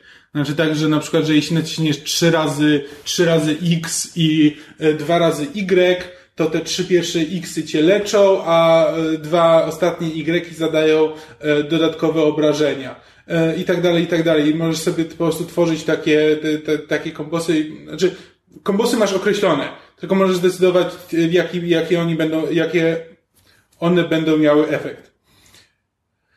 E, ale to jakby, ale to nie zmieniało faktu, że to był bardzo, bardzo średnia naparzanka, a poza tym miało te elementy, e, w których tam była mechanika, która pozwalała ci zmieniać czyjeś wspomnienia. Przy czym to zmienianie wspomnień było kompletnie linearne. Znaczy, no, e, tam chodziłeś po prostu po takiej właśnie scenie, scenie tego wspomnienia, e, tam poruszałeś się kamerą i musiałeś znaleźć e, punkty, w których możesz coś aktywować. Ale to możesz aktywować jakby w konkretnej kolejności. Musisz znaleźć konkretne punkty. I jakby nie ma w tym żadnego, wiesz, żadnego pomyślunku, tam wiesz, tam co najwyżej może, że tam coś ci nie wyjdzie i wtedy musisz zacząć jeszcze raz, ale, ale to po prostu była ciekawy pomysł na jakby na mechanikę, w którym kompletnie nie wiedzieli, co zrobić. No i dlatego ten wampir. Dlatego ja go nie umieściłem na swojej shortliście ciekawych gier zapowiedzianych na E3. Przepraszam, nie zapowiedzianych, oni to zapowiedzieli dwa lata temu co najmniej. Natomiast tak sobie teraz myślę, kurczę, może ja jestem nadmiernie pesymistycznie do tego podchodzę, ale w tym momencie sobie myślę, że najlepsza możliwa, jakby najlepszy możliwy rezultat, jaki ta gra może osiągnąć, to to, że będzie słabą grą z paroma ciekawymi pomysłami, taką jaką było dla mnie RPG na bazie gry o Tron.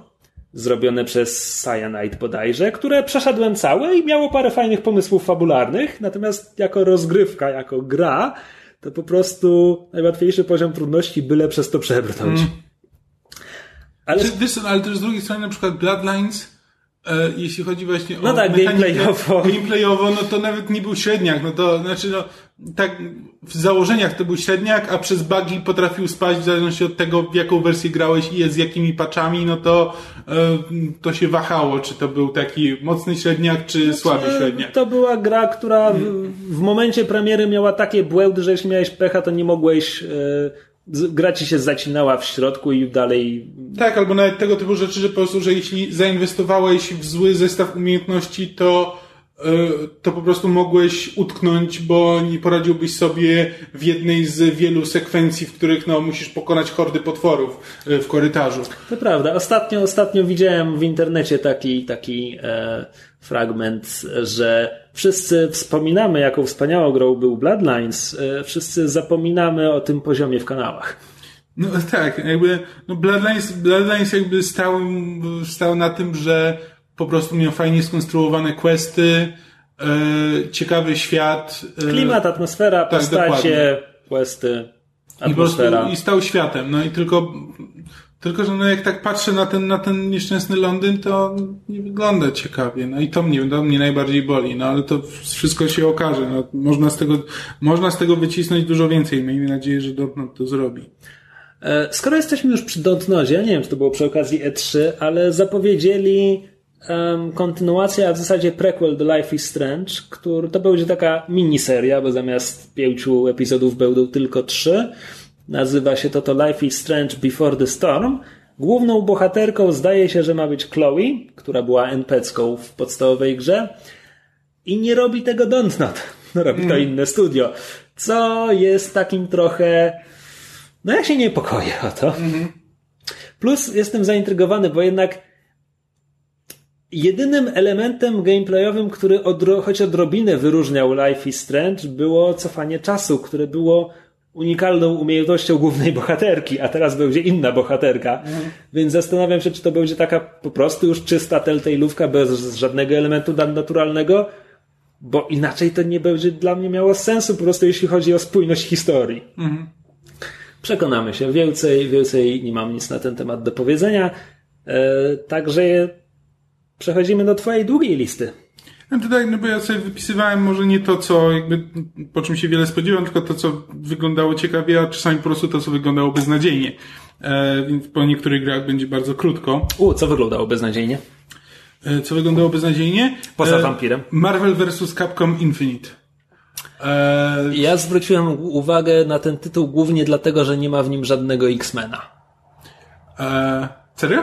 A, to nawet nie... Znaczy z postaci, które dotąd ujawniono, ale wygląda na to, że wycięli wszystkich X-Menów. A, to ciekawe. W Marvel vs. Capcom poprzednim, to było trzecie? Tam, tam było. Tam byli mutanci. Ale to po prostu wygląda strasznie plastikowo, a mechanika tej, tych bijatyk, no to po prostu, po prostu mnie nie bawi E, we wszystkich, we wszystkich tych grach e, e, z Capcomu, więc eh, wygląda, wygląda źle i raczej nie będę się dobrze bawił, więc cóż. Był trailer ten, tak zwany story trailer Call of Cthulhu. Znaczy i gra wygląda bardzo ładnie.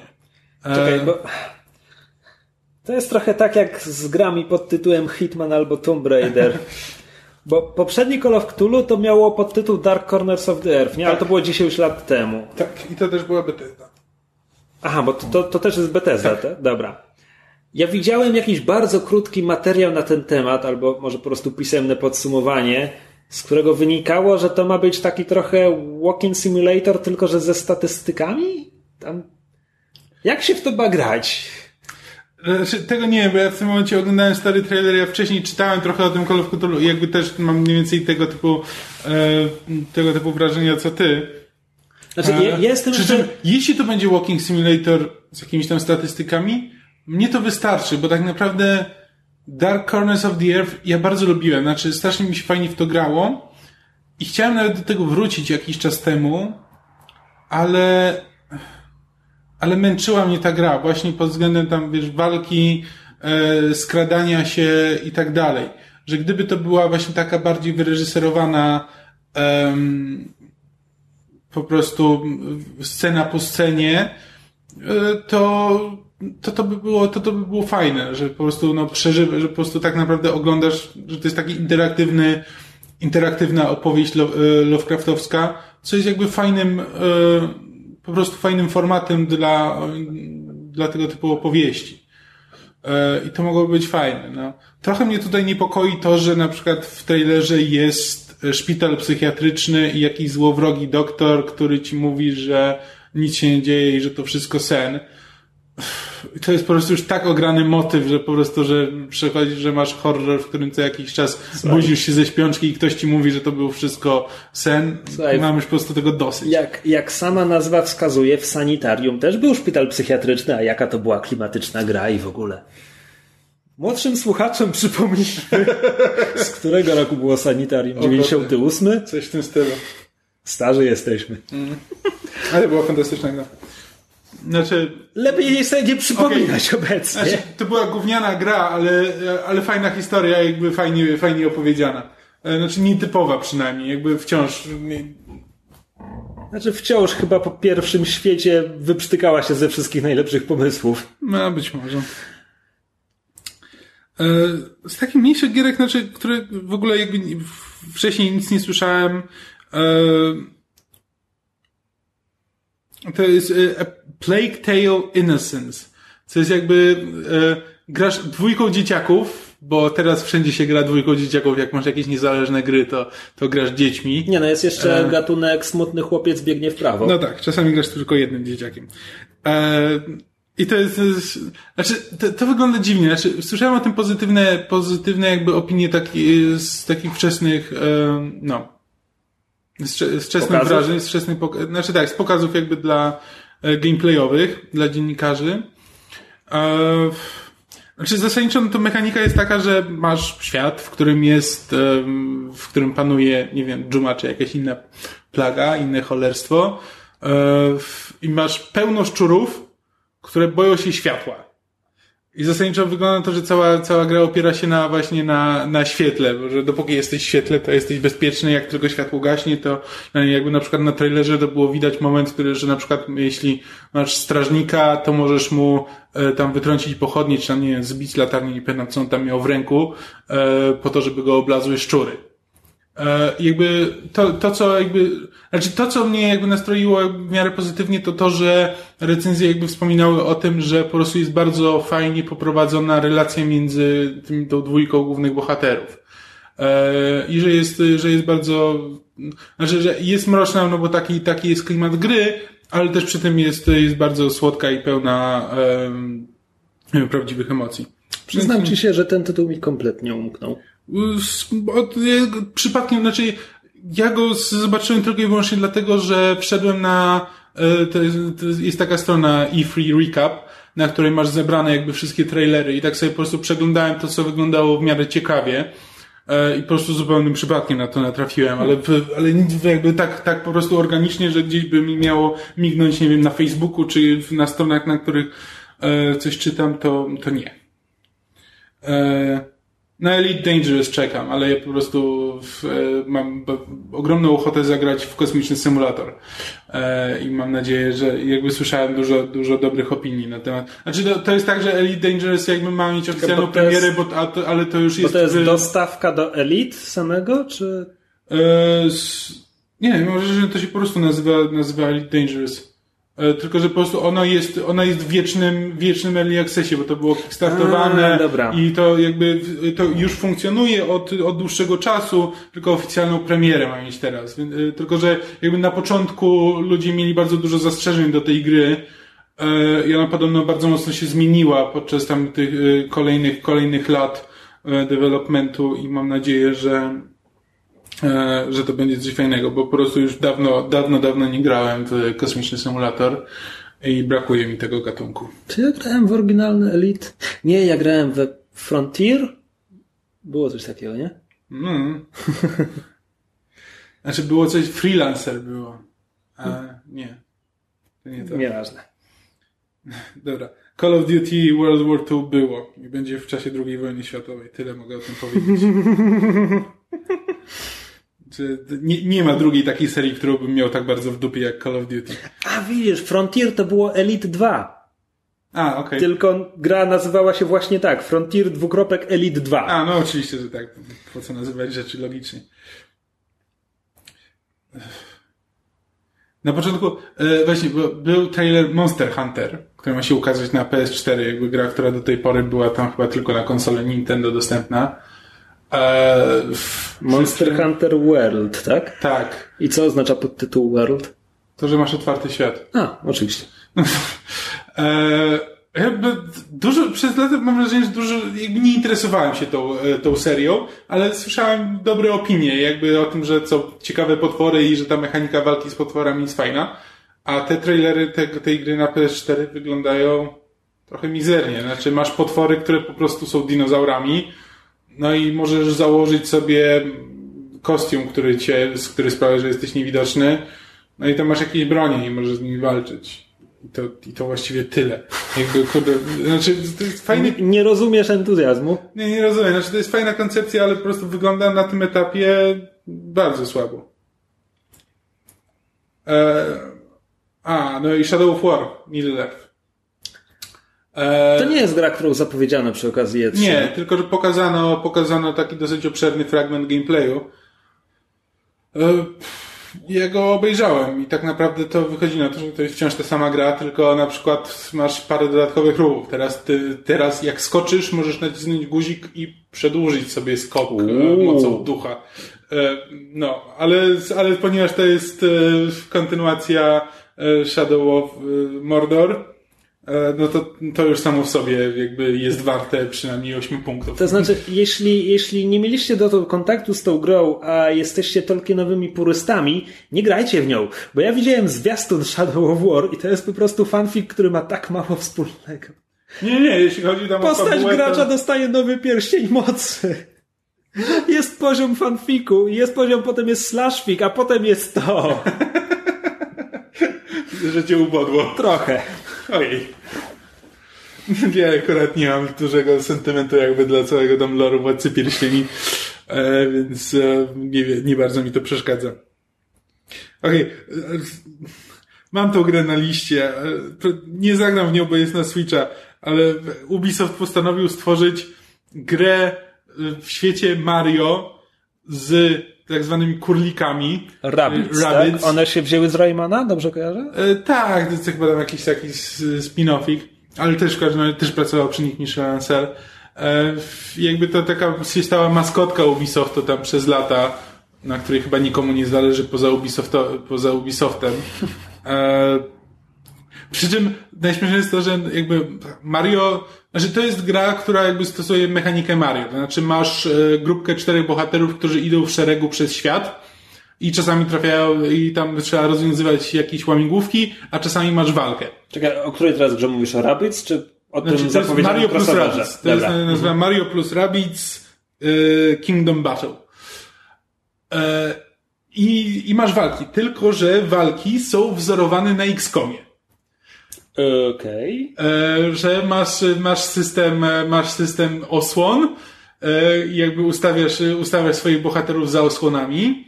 Zamiast sprintu masz taką opcję, że e, jeśli masz dwie postaci, to jedna z nich jest tam w jakimś miejscu, może się położyć, druga podbiega do niej, skakuje jej na nogi i tamta ją wybija gdzieś dalej. E, więc zamiast Okej. po prostu sprintu możesz wykorzystać inną postać, żeby się wybić gdzieś dalej. Podoba mi się. Ale E, czekaj, dobra. Ja nie jestem na bieżąco e, z cyklem Mario, ale, ale jego podstawowym atakiem jest skakanie po przeciwnikach. Trochę tego nie widzę w turowej grze taktycznej. Bo strzela E. dopiero, kiedy złapie gwiazdkę, nie? Co jeśli nie ma gwiazdki? Jaki ma atak dystansowy? Eee, Ty, ty, nie grałeś w gry, z, y, w gry z Mario y, z ostatnich lat. Ja prawdopodobnie nie grałem w żadną grę z Mario z ostatnich 25 lat. Bo, bo teraz jakby gry, gry z Mario, jakby oczywiście nie wszystkie, bo różne są gry, ale zazwyczaj to jest tak, że właśnie chodzisz po świecie, po jakiejś tam mapie i zaczynasz walki. I to jest bardziej tak w stylu JRPG-ów. E, I po prostu każdy bohater ma jakieś tam, e, jakieś tam ruchy. Te walki są zazwyczaj lekko zręcznościowe. Typu nie wiem, grałeś na przykład w Costume Quest? Nie. A, e, no, Ale są takie jak tam. No tak, że przykład, że masz po prostu atak, w którym, ale że jeśli w odpowiednim momencie ataku na przykład naciśniesz odpowiedni guzik, to on zadaje więcej obrażeń. Grałem E. w pierwszą z tych gier Penny Arcade, coś tam, coś tam. No, no, no, no to mniej więcej w tym No stylu. właśnie. No to jest taka ukradziona z JRPG-ów, tylko jeszcze z elementami zręcznościowymi, a teraz zamienili to właśnie na walkę, walkę z Ilkomem. Tylko to mi po prostu, tam, tam samą grę pal licho, tylko tak się zacząłem zastanawiać nad w ogóle, bo my się kiedyś nawet zastanawialiśmy jakby, że, że w sumie mało gier wykorzystuje tą mechanikę X-komową, e, że jakby nikt, nikt tego nie wykorzystał później, a, a jest fajna, no, jakby to jest, to, to jest fajna mechanika. Znaczy było, było kilka niskobudżetowych naśladowców, ale były niskobudżetowe i były naśladowcami, więc mało kto o nich słyszał. Tak, przy tym na przykład w tym Mario to jakby tak patrząc na po prostu screeny i tam na tę te, te, tę walkę, którą było widać na trailerach, no to na przykład bohaterowie tam mają mm, 250 punktów życia powiedzmy i tam atak taki, który było widać na trailerze, no to zabierał, nie wiem, 30 punktów życia. E, I jakby mam wrażenie, że jakby mechanika XCOMu oderwana od tego, że jeden strzał może cię zabić, a na pewno dwa, e, nie będzie chyba tym samym. Znaczy, no raczej. No właśnie, bo wtedy tak naprawdę cała ta, całe to chowanie się za osłonami e, jest kompletnie pozbawione sensu. No i owszem, no, że możesz sobie, że dostaniesz mniejsze obrażenia, ale jednak w XCOMie no to najważniejsze było to, że ty się chowasz za osłonami nie po to, żeby dostać 10% mniej obrażeń, tylko żeby przeżyć. E, jakby w oderwaniu od tego, to obawiam się, że żadna gra, jakby po prostu jakby patrząc po prostu na to, na to Mario, tak zacząłem myśleć o tym, że właściwie, okej, okay, no widzę czemu nie wszystkie gry mogą to wykorzystać i że to się sprawdza tylko właśnie w grach, z, które kompletnie mają gdzieś to, że możesz stracić wszystko, na co pracowałeś Ale podczas jednej walki. Im, Im dłużej o tym mówisz, tym chętniej e, ten, e, zagrałbym w Mario plus Rabbids UFO Defense. Wyobraź sobie, pięć chrysalidów biegnie na Mario i Luigi. Myślę, że wiesz, parę, parę modów do ten, do X-Koma i dałoby się to zrobić. A i David, David Cage, tudzież jak my go nazywamy, Dawid Karze, y, pokazał swoją nową grę. Znaczy znowu, Detroit Become Human było wcześniej zapowiedziane takim zwiastunem, gdzie kompletnie nie było gameplayu. Ale to jest gra Davida Karze, więc co to za różnica? Znaczy, najśmieszniejsze jest to, że ja jakby, e, coś, po, jakby czytając tej grze, to to miało być e, kontynuacja w, w cudzysłowiu e, kary. Jakiś parę lat temu, chyba przy okazji premiery PS4, było takie demo no tak, technologiczne. No, no właśnie, demo technologiczne, e... że po prostu Android miał imponującą mimikę i ci mówił, że daj mi żyć, daj mi żyć. No mniej więcej, tak. Jakby podobno ta gra, ta gra przynajmniej miała być, ale jakby z trailera, który pokazali, nic z tego nie widać, bo znaczy, nawet nie ma tej aktorki, która or, grała or, karę. W oryginalnym trailerze, pokazanym też wydaje mi się, że ze dwa lata temu, był po prostu, był tam, była pani android, która się zrywa ze smyczy w świecie, gdzie androidy sam są kontrolowane i nie wiem, chyba nie mogą za bardzo mieć uczuć czy coś, bo jak są zbyt podobne do ludzi, to się je odstrzeliwuje, czy coś tam. Tak, ale w tym trailerze, który pokazali, jest głównie facet, który się urwał ze smyczy o. E, i, e, i próbuje na, namówić inne androidy, żeby dołączyły się do walki. Znaczy, słuchaj, to jest gra Davida Karze, więc może raz grasz nią, raz grasz nim. A... Nie, być może, być może, że po prostu pokazali jego akurat w tym trailerze.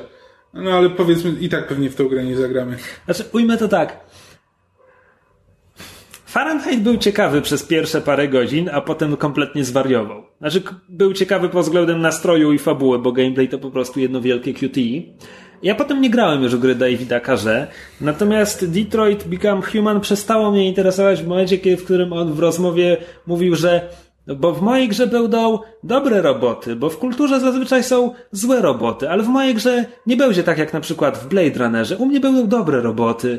W zasadzie. Okej, okay, ja wiem, że Blade Runner miał 15 wersji montażowych, ale wciąż, jaki film ty widziałeś? Że David Cage nie rozumie gier, nie rozumie filmów, nie, nie rozumie życia. E, pokazali trailer Uncharted The Lost Legacy i zasadniczo wiemy tyle samo, co wiedzieliśmy zawsze, znaczy, że tym razem nie będziemy grali Drake'iem, tylko panią, której imienia teraz nie pamiętam. E, a tak poza tym to wszystko wygląda jak Uncharted. Tylko, że to nie jest koniec rzeczy, które wyglądają jak Uncharted, bo y, pokazali też y, trailer tak, gry Days Gone. I, i, i, i, i... Tak, ale tutaj masz dopisane po myślniku The Last of Us. Tak, bo to wygląda, bo, znaczy, bo to wygląda po prostu jak gry, jak gra Naughty Doga. E, znaczy, i The Last of Us wygląda jak Uncharted, a to wygląda jak The Last of Us. Ale czekaj, kompletnie się pogubiłem. To wszystko to jest Naughty Dog, tak? Nie, Days Gone to jest zupełnie inne studio. A, okej. Okay. A po prostu gra wygląda totalnie jak The Last of Us. E, dzieje się w postapokaliptycznym świecie po, e, po zombie apokalipsie. Czy to są e, zombie grzyby? E, nie, to są no, zombie widzisz, to jest, to jest kompletnie inna gra. E, I masz znaczy, ujmę to inaczej. E, ja nie grałem w The Last of Us, ale dla mnie ta gra wyglądała jak The Walking Dead Telltale'a, więc... Hmm. Tylko tam nie było zombie grzybów. Znaczy, no grasz motocyklistą, który próbuje przejść przez las. I, e, I różni ludzie mu to utrudniają. I tam, wiesz, no masz rzeczy typu hordę zombie, które, przez którą musisz się przekraść, a potem rozwalasz tamę po drugiej stronie po to, żeby ta horda zombie zaatakowała obóz przeciwników e, i go wyczyściła za ciebie. Ale to wszystko wygląda jak The Last of Us. Po prostu tak kompletnie, tak totalnie. Znaczy to wygląda jak gra, którą po prostu powinien był zrobić Naughty Dog. E, I autentycznie nie mam pojęcia, co tam się dzieje. E, zasadniczo to jest koniec mojej listy. E, tylko, że wypisałem sobie parę takich ja nie mam żadnego VR-u, nie mam zamiaru sobie kupować VR-u, ale były dwie gry, które mnie zainteresowały z VR-u zasadniczo. E, znaczy, bo poza tym, że Bethesda pokazała Skyrim VR, e, z ten, Sony, nie, Ubisoft pokazał grę z mm, Elijah Woodem w VR-ze, jakiś horror, e, no ale spoko, to, to co, to, to tak, po pierwsze, ma być Final Fantasy XV, Monster of the Deep. To ma być VR? To jest VR. I to jest wędkarski VR. Oczywiście. Tak, i to po prostu jak patrzyliśmy na, te, na tej konferencji na, na ekran, na którym nagle, okej, okay, no pokazują ci e, faceta z wędką i łowisz e, i wyciąga rybę. A potem pod koniec tego zarzucasz wędkę i wylatuje jakiś e, wąż morski wielkości, e, wielkości budynku. Ja nie wiem pojęcia, co się będzie działo w tej grze, ale po prostu mam taką straszną ochotę, taką straszną ochotę zobaczyć, o co tam właściwie chodzi i jak bardzo popieprzone to może być. Ale, e, ale najfajniej to wyglądał Super Hot VR. Autentycznie, e, po pierwsze, no jakby, to jest wciąż Super Hot, czyli dla tych, którzy nie słyszeli, to jest... E, czas rusza się, gdy ty się ruszasz. Tak, dokładnie. Czyli czas płynie, gdy ty idziesz. Shooter, w którym, e, w którym czas, tak, że w momencie, kiedy, dopiero kiedy się ruszasz, płynie czas i masz spokojnie chwilę na to, żeby na przykład zdecydować, czy teraz złapiesz za broń, czy złapiesz za jakiś kieliszek, którym potem możesz wrzucić w przeciwnika Yy, I to Myśmy jest po prostu to zrobili, balet. dobre po polskie. Tak, to jest po prostu taki balet śmierci.